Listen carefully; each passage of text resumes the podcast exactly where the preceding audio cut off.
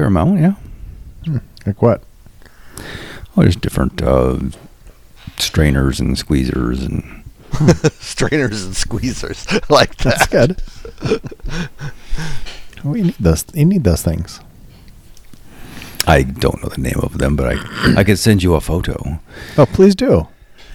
I don't know. I don't know. I'm just. I enjoy. I enjoy tea from time to time, but I'm pretty much a bag man, and not sure what the benefits of having all the the other accoutrements do for you.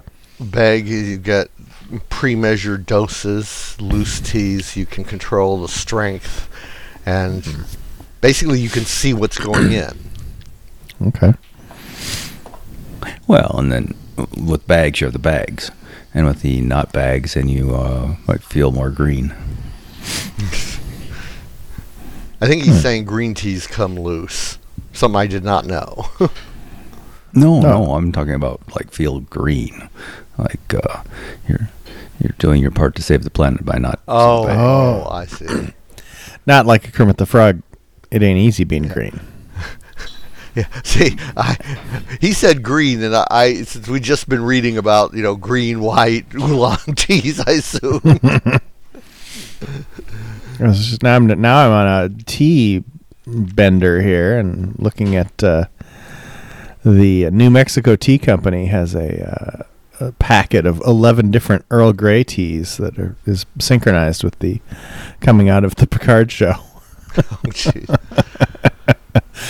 So you can try out figure out which is your favorite Earl Grey. I didn't even realize there were so many different Earl Greys. For heaven's sakes!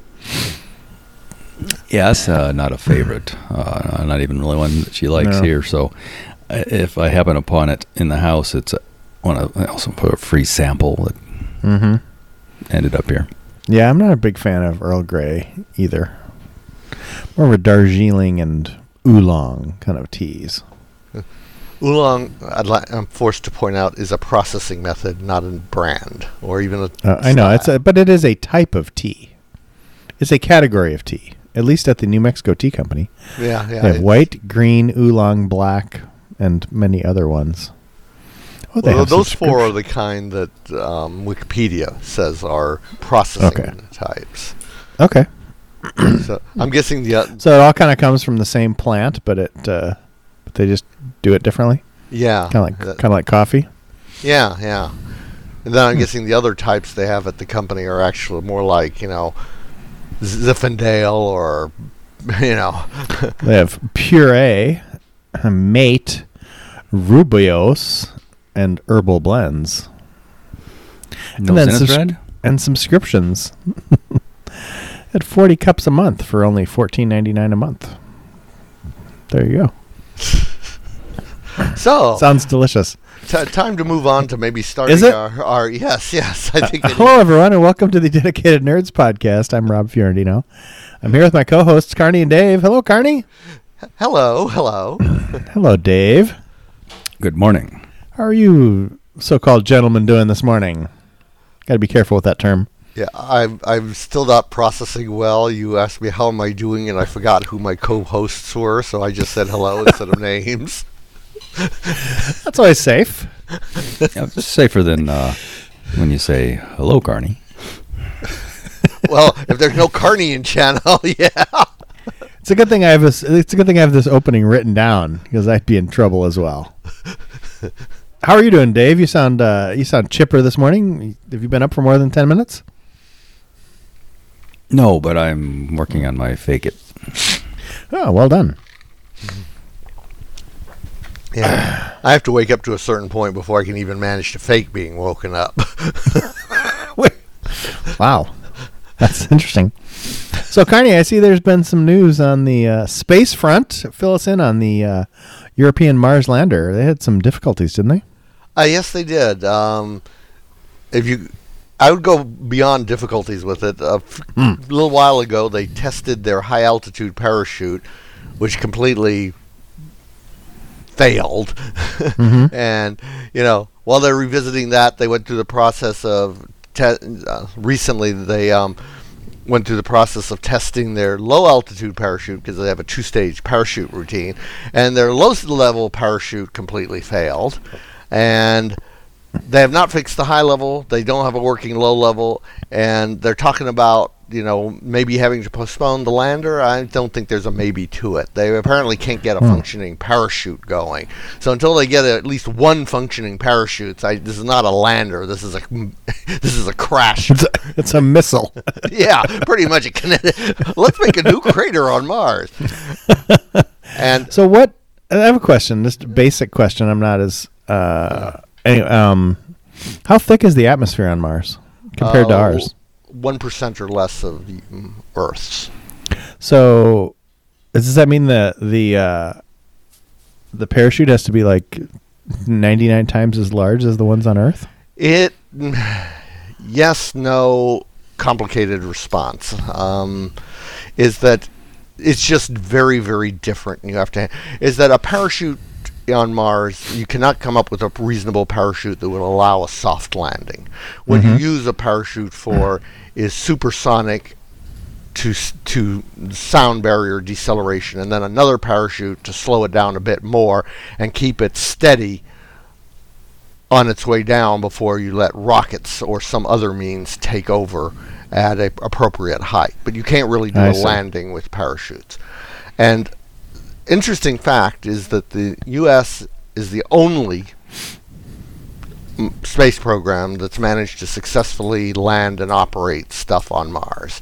There have been a lot of other attempts, and there are a lot of craters on Mars from resulting from that. But U.S. is the only one that's managed to do it so far. So that should give you an idea of it's not simple. Mm-hmm. I seem to remember at one point in the last few years there was a a probe that landed on Mars and it was kind of like a beach ball or whatever, and it just kind of bounced around. Is that right? Yes, yes. Uh, I forget which one it is. One of the smaller rovers, Mm-hmm. um, and that worked pretty good. But it, the the problem with that approach is that it only works for smaller probes. That one it came in on a parachute. I forget how fast the con- the contact speed was, but it it was pretty substantial. And it was a small probe that didn't weigh too much, so they could manage to do the, the they could rely more on parachutes than they had with other probes, but Mhm. there are just limitations to it. Not Sure. the least of which is it goes bouncing across the landscape, which is kind of nerve wracking for the landing crew. you know, the, they're not quite. They know approximately where it's going to stop, but that's about as far as it goes. Yeah, I suppose that's a big problem that the, if they're talking about actually landing human beings on Mars, that that's uh, Oh yeah, big there's problem they no way solve. you can do human beings on. No, no way. yeah. I mean, would you have to bring enough? I mean, would you have to do it like you did the moon landing, where you actually Yes. use rockets to get down? Yes, almost. I mean, the exact methodology, who knows? But it's it's going to have to be a propulsive landing for anything like humans. Hmm. Now, How much more fuel do you need to get to Mars than Moon? It seems it would seem like an order of magnitude difference. How fast do you get want to get to- there? I suppose. Oh, good point. I'm sorry, what? I'm I'm He said. An, he said. Well, what did you say? Repeat what you said, Dave. How fast do you want to get there? ah, that's actually yeah, that is a good point. But um, the simple answer to to get there takes no more fuel than to get to the moon. Mm, okay. To get If there, as long as you go at the same speed. Yeah, is that um, you're talking about escape velocity, and once you get into the interplanetary transport system, which is excel- it's it's uh, it's an abstract way of thinking about all the different gravitational fields in the solar system. You can pretty much get to anywhere from anywhere once you're out of the gravity wells, as long as you're not in a hurry. Mm-hmm. Now, for landing, is that mm, Mars has got a gravity one third the Earth. Moon has got gravity one sixth of the Earth, but the the mass of the objects come into play too. It's it's not as straightforward, but it's you're you're probably looking at something on the an order of magnitude more fuel per landed kilo for Mars. Now, I as I've been watching the uh, For All Mankind show uh, on Apple TV this last week, and uh, they talk they they talked about discovering some water on the moon uh, in like a deep crater that the sun has never hit or whatever, and mm-hmm. and using and they're potentially using that as fuel. Mm-hmm. separate the hydrogen. Is that is that actually doable? Yes. And what's what's involved with? What would you have to bring with to actually create enough fuel uh, Depends do on anything. what def- definition of to leave the planet? I guess would be you know to get back. I guess could you could you say? Well, I guess my my first question would be, can you send a probe to Mars that could you know gather up ice and Yes, you could. I mean, it, it's all a question of how long do you want to take and Mm-hmm. um, how how much how, how big of a quantity are you trying to accumulate? I mean, you could definitely have a small little probe that would land there and collect some water or something and produce its own fuel. That's been talked. It's actually easier on Mars than on the Moon. really? Um, yeah, why is it- that? Why is that? because you've got a carbon dioxide atmosphere and it, there's more water on Mars. So there, there are various routes by which you can use the carbon dioxide to, to extract carbon. So instead of just having hydrogen, you have a little bit of water. You get the carbon out of the air. You produce methane instead of pure hydrogen. Um, Okay. so the, the chemical routes are just p- m- m- simpler. Is that if um, you're talking about the moon, you're really talking about electrolysis of water, which means you need a lot of power, and then there's just more processes involved, and it's more energy intensive. Fascinating. So how how long would like how long would it take?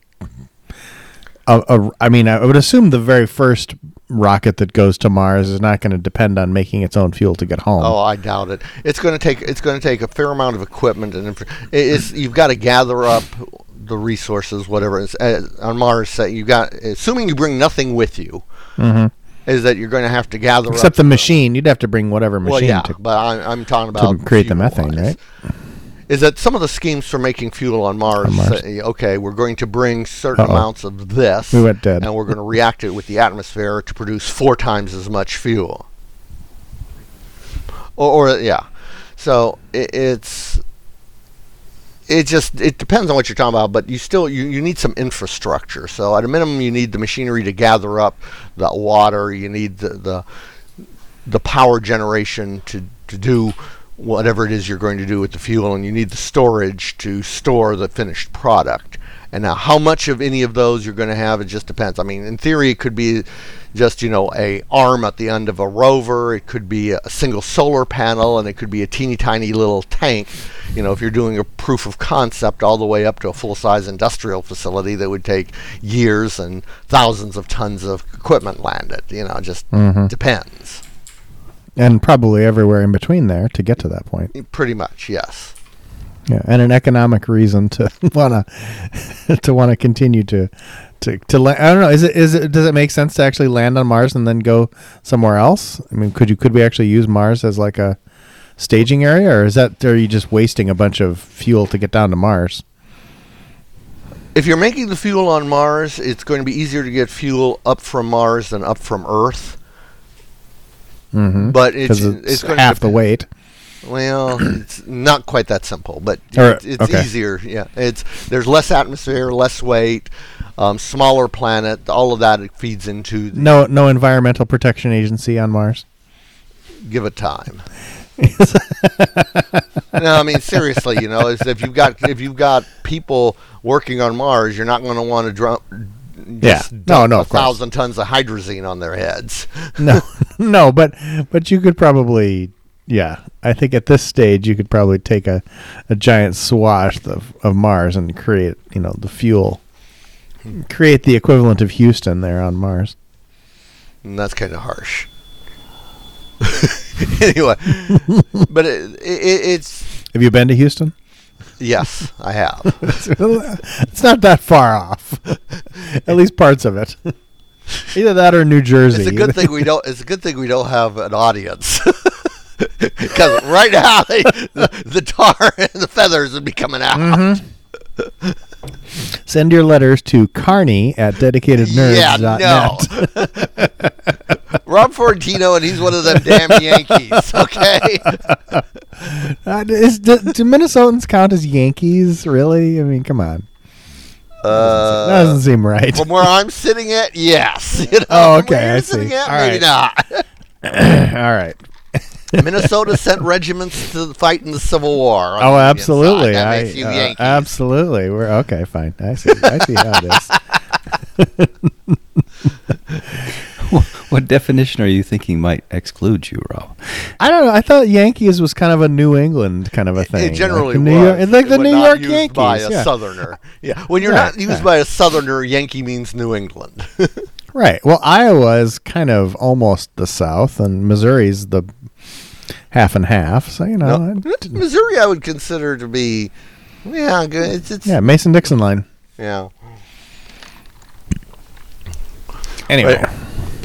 Anyway, on the, the European Mars lander, the, the the thing about that is that they've got all kinds of problems, and they're nowhere near to being ready to actually try to land something on Mars. And it seems like we've also got similar problems with Boeing's. Um, it's just come out now that with all the problems they were having with the the Boeing crew capsule, that oh yeah, by the way, we didn't put the whole thing together and test it as a unit. Sound familiar coming from Boeing? wait, are you ta- did, you move? Have you moved on to the Artemis program? No, no, this is an in, not listed Okay, in between thing. I see. It's just So it- after I wrote What- this, it came out that the Boeing Yeah. hasn't done any end-to-end integration testing on their um, what what do they call their? their it's the man, manned capsule thing, and it's that really is kind of sketchy. you Mhm. know, for Test testing costs money. yes, yes, it does. And apparently, only the startup like SpaceX has money. A multi-billion-dollar company that's Hmm. been in space production for forty odd years doesn't have the money to do testing. Well, they have shareholders. Yeah, hasn't it been more like sixty years? uh, yeah, it has. I was just pulling that number out of thin air. Yeah. So all right. So here's my question then about the best because I'm still on this Mars thing. Uh-huh. Well, if we've had several, I mean, lots of probes have been on Mars. Why are we reinventing the wheel with whatever the European Space Agency is doing? Is there is, is theirs just bigger for- or? Well, first of all, there's engineering te- expertise, but Yeah. the, but it's a combination of bigger and finding better ways of doing it. Is the vi- original Viking probes came down f- purely on propulsive landing? Mm-hmm. Is that since then people have been trying to find a magic combination of rockets, inflatable beach balls, parachutes, and magic to, to get the most load safely down with the most control and the least amount of weight. That, that's why they keep trying different ways. As to why why the Europeans are having trouble, it's because unless you want to, as the Europeans, you want to say, okay, let's just give NASA a billion dollars to build us a space probe. You've got to come up with the expertise, and Right. you know, ro- we've said it before on this podcast. Rocket science is a phrase because rocket science is actually really kind of hard. Uh huh. you know? and then so so they so all right so so is it is it different though than other sciences where I suppose probably it is where it's highly controlled access to the knowledge or is it kind of I'm not sure where you're leading with this. I well, I'm just trying to understand why you know I say science is we're standing on the shoulders of giants and, s- and so on and so Oh, forth and I think I can we give use you at the least one reason why it's different. Mm, is that Yeah. if you're if you're going to sit there, and and this is really a combination of basic science where you don't know the answer and engineering, which is practices. But if you're looking at something like, and say you're building a airplane, you can sit there, you can make a scale model of it, you can put it in a wind tunnel, and you can get a pretty good idea of how it's going to behave. You can then produce a scale model and fly it around and get some idea of whether your model in the wind tunnel was accurate or not. When mm-hmm. you're talking about landing on Mars, the only way to find out how your thing is going to behave on Mars is sending it to Mars. At which point it's six months away, four hundred mm-hmm. million dollars down the drain, and you're depending on a computer to land the damn thing because it's nine minutes away by radio signals.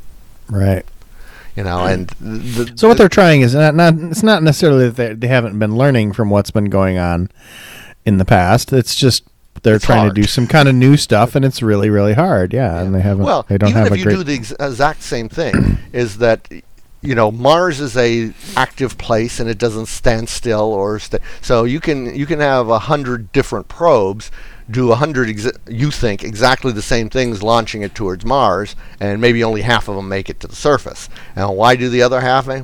who knows? Various reasons. Maybe you ran into sandstorm. Maybe mm-hmm. m- you know maybe the the the Martians decided to start shooting down incoming. Who knows? Mm-hmm. so it, it just it there's a lot that goes into there's a lot of sciences and a lot of science and a lot of engineering all stacked together with razor thin margins of error in space science that you just don't have with as far as I know any other s- physical science. You know, if you're airplanes have a huge margin of safety and error compared to spaceships. Mhm. So it's just it's hard. Yeah. All right, let's talk about something else that's that's hard. Uh, what's your what's our what's our next article that you from? Uh, we have the uh, Artem. Tell me, tell me what the what is the Artemis program? The Artemis program is the latest "We're Going to the Moon" pro- project, All right. and um, I really uh, there's just really a link to a Ars Technica story because I'm just basically going to repeat what they're saying. Is that it, it just talks about how the you know the steps they're going to take and what the, what NASA's starting to think about. It looks like NASA's leaning more and more towards using the SLS, you know, their in-house booster, Mhm. to get most of the stuff to the moon. And whether that's good or bad is arguable, but this is just interesting. It it looks like NASA is actually pushing forward, trying to to develop a moon mission, something less than, you know, to actually have some some dates as oppo- opposed to saying sitting around in a circle, everyone going, yeah, it'd be nice if we went back to the moon. Maybe we should Right. get another billion dollars from Congress to sit around in a circle and talk about how nice it would be to go to the moon. Yeah, and here they actually have like April 2021 is some tests are starting, and then Of actual hardware, yeah. Yeah. So what? So what are they actually looking to create? Are they looking to create like a moon base now? Is that is that the mission? Good question. um, last thing I've heard is what they're looking. They've got something called a gateway. The idea is to put something in uh, orbit uh, near the moon. It, Mhm. I've seen debate about whether it be in orbit around the moon or co-orbiting with the moon. Mm-hmm. And um, from there, you would stage landings on the moon. And for what exact purpose depends on, well, there's a lot of what ifing going on. But I don't think they have actual concrete hardware and plans and so many launches to do this. And we're going to launch this is going to accomplish this, and launch two. Well, I would. I mean, if that. if if I know if I know the way human beings work, I'm sure there's probably right now 50 different plans, and they just haven't chosen one, right?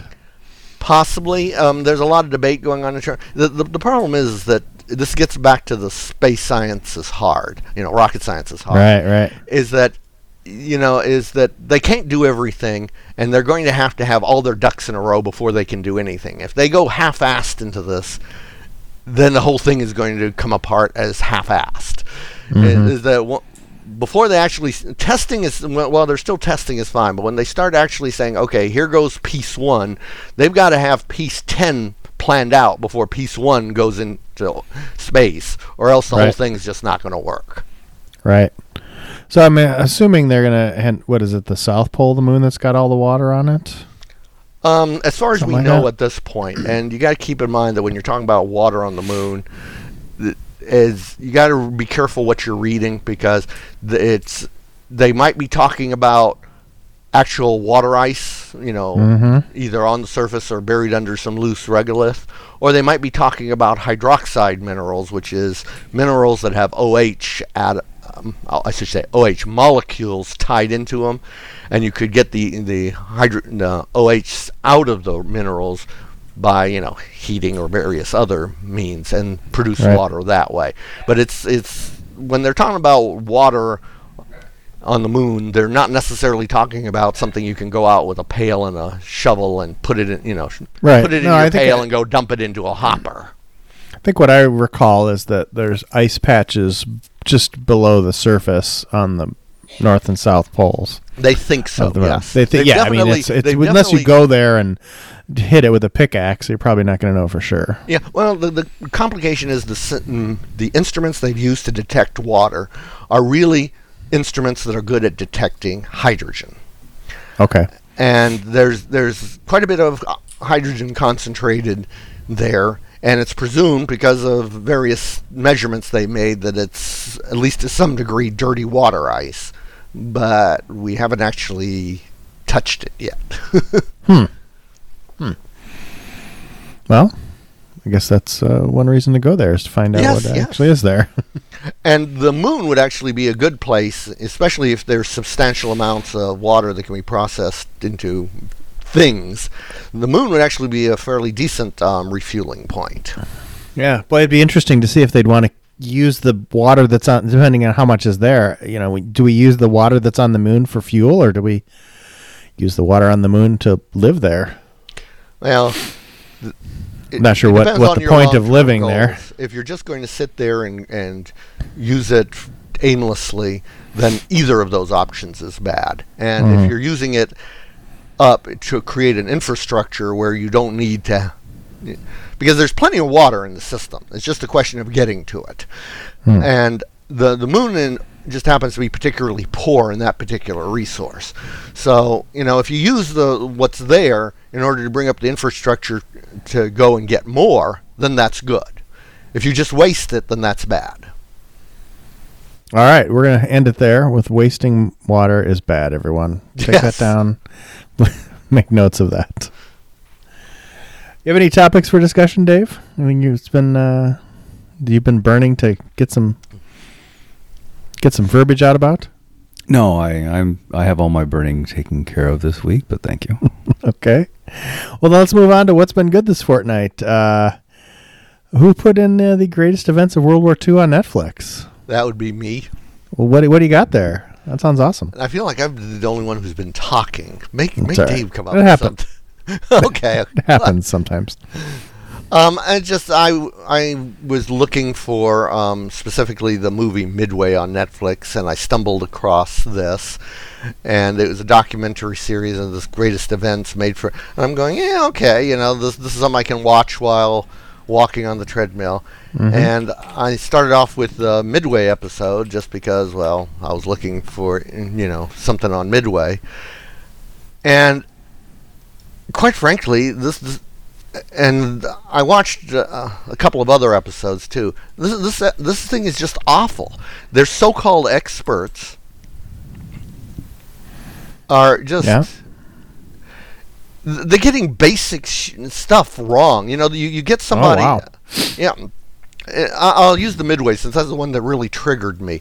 Is you know, they, they get this guy on, he starts talking, you know, knowledgeably about Midway, and he makes a comment, which this was the first one, get, is that how, you know, the U.S. was out outnumbered, blah, blah, blah, and, you know, they had more experience.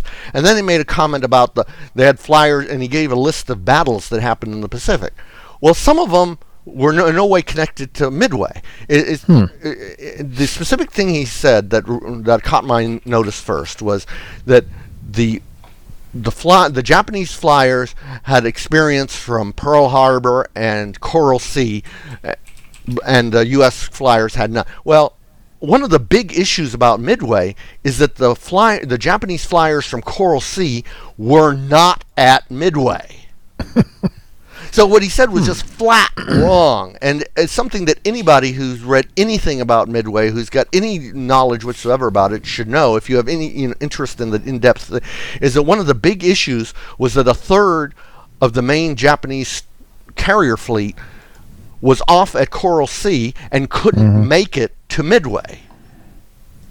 You know, so it, it's you, Seems like if you're doing a documentary on World War II, you'd want to at least get your facts right. Exactly. You know, it's kind of the basics. talking about Midway, one of the things you'd you'd bring up is the fact that w- one of the reasons why the U.S. won that battle was because the the carriers, the U.S. carrier that was at Coral Sea, made it to Midway, and the carriers that the Japanese had at Coral Sea didn't make it to Midway. Hmm. So and then th- there there was just some other stuff that without getting ticky tacky I can't but it, it it was just wrong. It wasn't just matters of opinions. It was wrong. Mm-hmm. And you know, it's like, where did you find these experts? Did you just go to the local Byzantine history department and a- ask some random person that looked like a professor for their opinion? And and why were they talking about the Byzantine Empire when they should be talking about World War II? For heaven's sake! Yeah, yeah. It's like it's like the, the, the, they they went looking for a history expert and figured any history expert would do for their show. Mm-hmm. You know, my advice would be don't don't listen to and there were and when I looked listened to it, there were a couple of other things that where they were just getting things wrong. So I, I would if you're interested in World War II and you want to learn something, absolutely avoid this show because you'll learn Quick- things that are wrong. Well, quick question. You might not know the answer to this, but so was the person speaking the expert, or were they just reading something that an expert had written?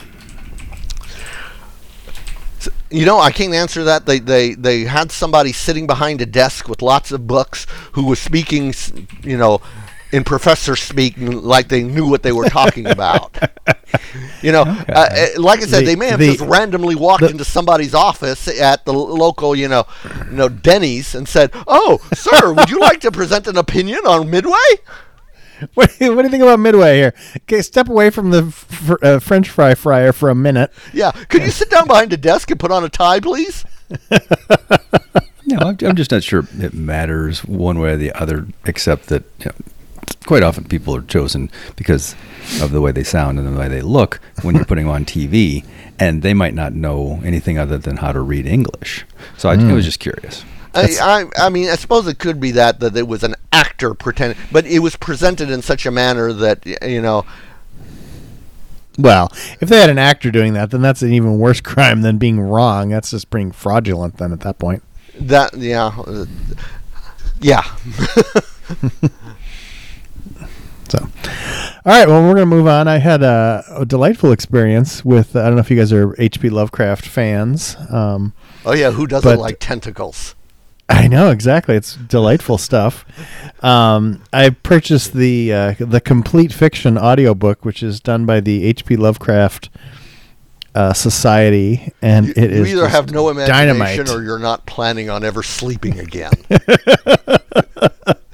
no, it's it's creepy and fun, and the the the. See, fun is don't- a word that's normally associated with Well, love. you know, I mean, come on, it's it's imaginative, it's delightful, it's delightful, Delightful. It's There's another word that you don't frequently find. It's delicious. It's wonderful. I Delicious, mean, yes, is in humans getting eaten. Yes, Col- colors- Yes. Colors that we have never seen before from outer space in our lives. It's all really good stuff. Anyway, the the H.P. Lovecraft the complete fiction audiobook is is all the fiction that he wrote um, read by some really dynamite narrators and uh, it's a good uh, and it's got some little some very subtle background music behind the the Oh, things to good. make- to make it- to make it even music, creepier. Just what you need. Thank you for finding the one thing, Grob, that I'm absolutely never going to go anywhere near. anyway, I do not recommend uh, listening to this audiobook as you try to go to sleep at night, but it definitely if you're keeps. excitable like me. I would say stay away from that. Yes, uh, but uh, it's, pretty darn good, and I'm enjoying it so far. And I'm not I'm not a huge Lovecraft fan at this point, but I'm becoming a bigger one the more I listen to. So it's it's great. well, if you like that kind of horror, great. But I would also read about H.P. Lovecraft himself, so you'll know what kind of a tool he was. Well, I think I'm going to wait until after I finish the uh, the fiction before I ruin it. By Well, no, a horror horror genre is something that's hard to um, ruin. But he, he was he was considered a, a, a, a a bigot and a racist even by the standards of when he was living. nice. You know, which Great. you, Well, got some I'm, you idea know- of what kind of a person he was in person. I'm gonna really enjoy it from here on out. Then, well, there you go. Uh, Dave, how about but, you? you know. no, it's like it's quite all right. Uh, Dave, what's been good for you this fortnight, or or not good? Well, let's see if uh, Carney can shoot holes in mine. Um, I'm going to go with uh, Texas spring. It's upon us. The harsh, long winter that we've endured is over. We're And now they got the harsh, long spring to endure. Well, with the exception of tornadoes, there's really nothing tornadoes and hail. That's that's the problem in spring. Oh well, here the weather is pretty much damp and dismal and cold, so it hasn't reached Georgia yet. Well, I'm sure we'll have some cooler days. It was 75 yesterday, 74 today, and Oh, that's nice. um, yeah, spring isn't official, but it's here, and like I said, long, harsh winters behind us. Nice. Well, that's excellent. Well, thanks, guys. It's been a good good conversation here, mostly about space, but uh, very interesting. I thought.